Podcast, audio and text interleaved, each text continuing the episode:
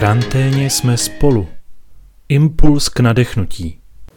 Vážení a milí, nevím jak pro vás, ale pro mě osobně byly letošní Velikonoce i přes tu koronavirovou mizérii, nebo snad díky ní, duchovně velmi intenzivní. Prožívám totiž karanténní samotu ve Střižně v srdci Prahy na dohled Petřína, kde je kromě lanovky, rozhledny a zrcadlového obludária taky nejstarší křížová cesta u nás, kaple Kalvárie, vymalovaná Mikulášem Alšem a nedávno opravená kaple Božího hrobu.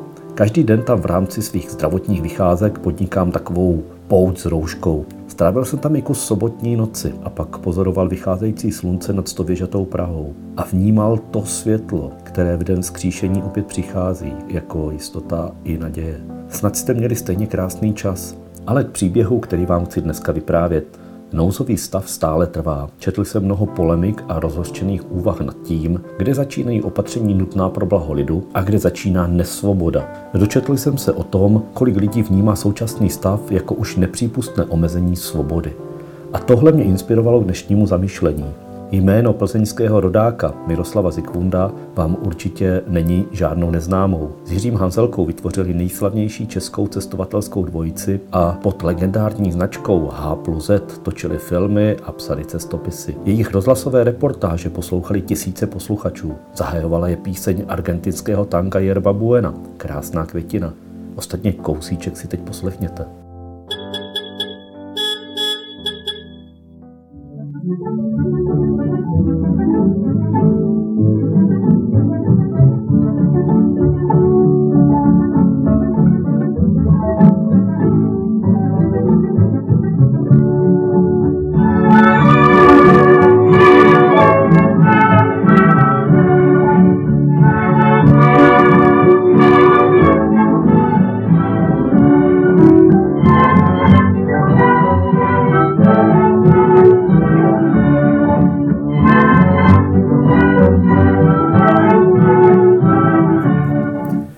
Hanzelka se Zikmundem byli v 60. letech na vrcholu pozemské slávy. Pak přišel pád. V nejproduktivnějším věku, s hlavami plnými plánů, byli pro své politické postoje v roce 1968 uvržení do opravdové nesvobody, doslova do času nebytí.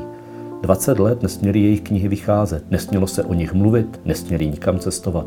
Nemůžeš přednášet, nesmíš psát, budeš-li psát, tak ti nic nevíde spáchat sebevraždu nebo skákat z mostu Nuselského. Na to jsme byli dost zralí, pak jsme měli své životní zkušenosti ověřené lety, zeměmi, kontinenty, že? Čili říkali jsme si, tak teď musíme vycházet z dané situace, působit tam, kde to bude možné a nelitovat toho, co se stalo. Až to je začátek konce. Svobody se dočkali až po dvou desetiletích. Eh, pánům bylo 70 let. Rozepsané knihy nemělo cenu dopisovat. Svět se hodně změnil.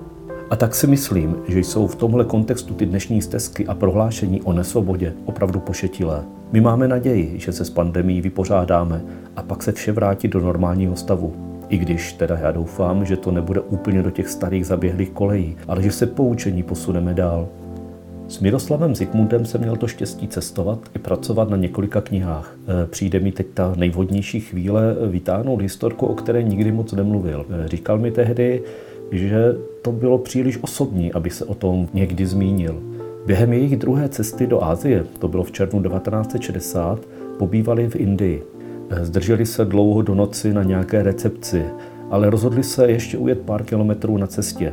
Prostě nechtěli ztrácet čas a druhý den to dohánět. Únava Miroslava Zikmunda ale za volantem přemohla. Z mikrospánku ho probral náraz, kdy neřízená Tatra 805 vyletěla z větých kolejí prašné silnice. E, Mirek tehdy intuitivně dupnul na brzdu a auták po chvíli zastavil. A to bylo metr před mohutným kmenem stromu. Náraz by nepřežili. Bylo 13. června, svátek slavil Antonín. A tak se jmenoval jeho otec. A jak mi Mirek tehdy prozradil, vnímal to, že nad ním držel ochranou ruku jak jeho táta, tak i svatý Antonín Spadovi. Ten, pokud se nemýlím, je ochráncem před stroskotání lodí a té noci se tak přidal ke svatému Krištofovi, jehož sošku vozili v autě od startu sebou. Z této události se Hanzelka se Zikmundem taky poučili. Už nikdy nejeli na doraz, už nikdy se v noci nesnažili dohnat, co ve dne nestihli. Miroslav Zikmund se v únoru došel 101 let O neděli velikonoční jsem s ním telefonoval, byl v dobré náladě a cítil se zdrav. Moc se těším na setkání s ním, jen musíme být ještě nějakou dobu trpěliví. Ostatně jako my všichni teď v karanténě. Děkuji vám, pokud jste mě dokázali doposlouchat až sem a loučím se s vámi s mým oblíbeným citátem z proroka Izajáše. V pokoji a důvěře je vaše síla. Ano, v pokoji a důvěře je naše síla. Na divoký západ vás zdraví Miroslav Náplava. V karanténě jsme spolu. Nebojte se.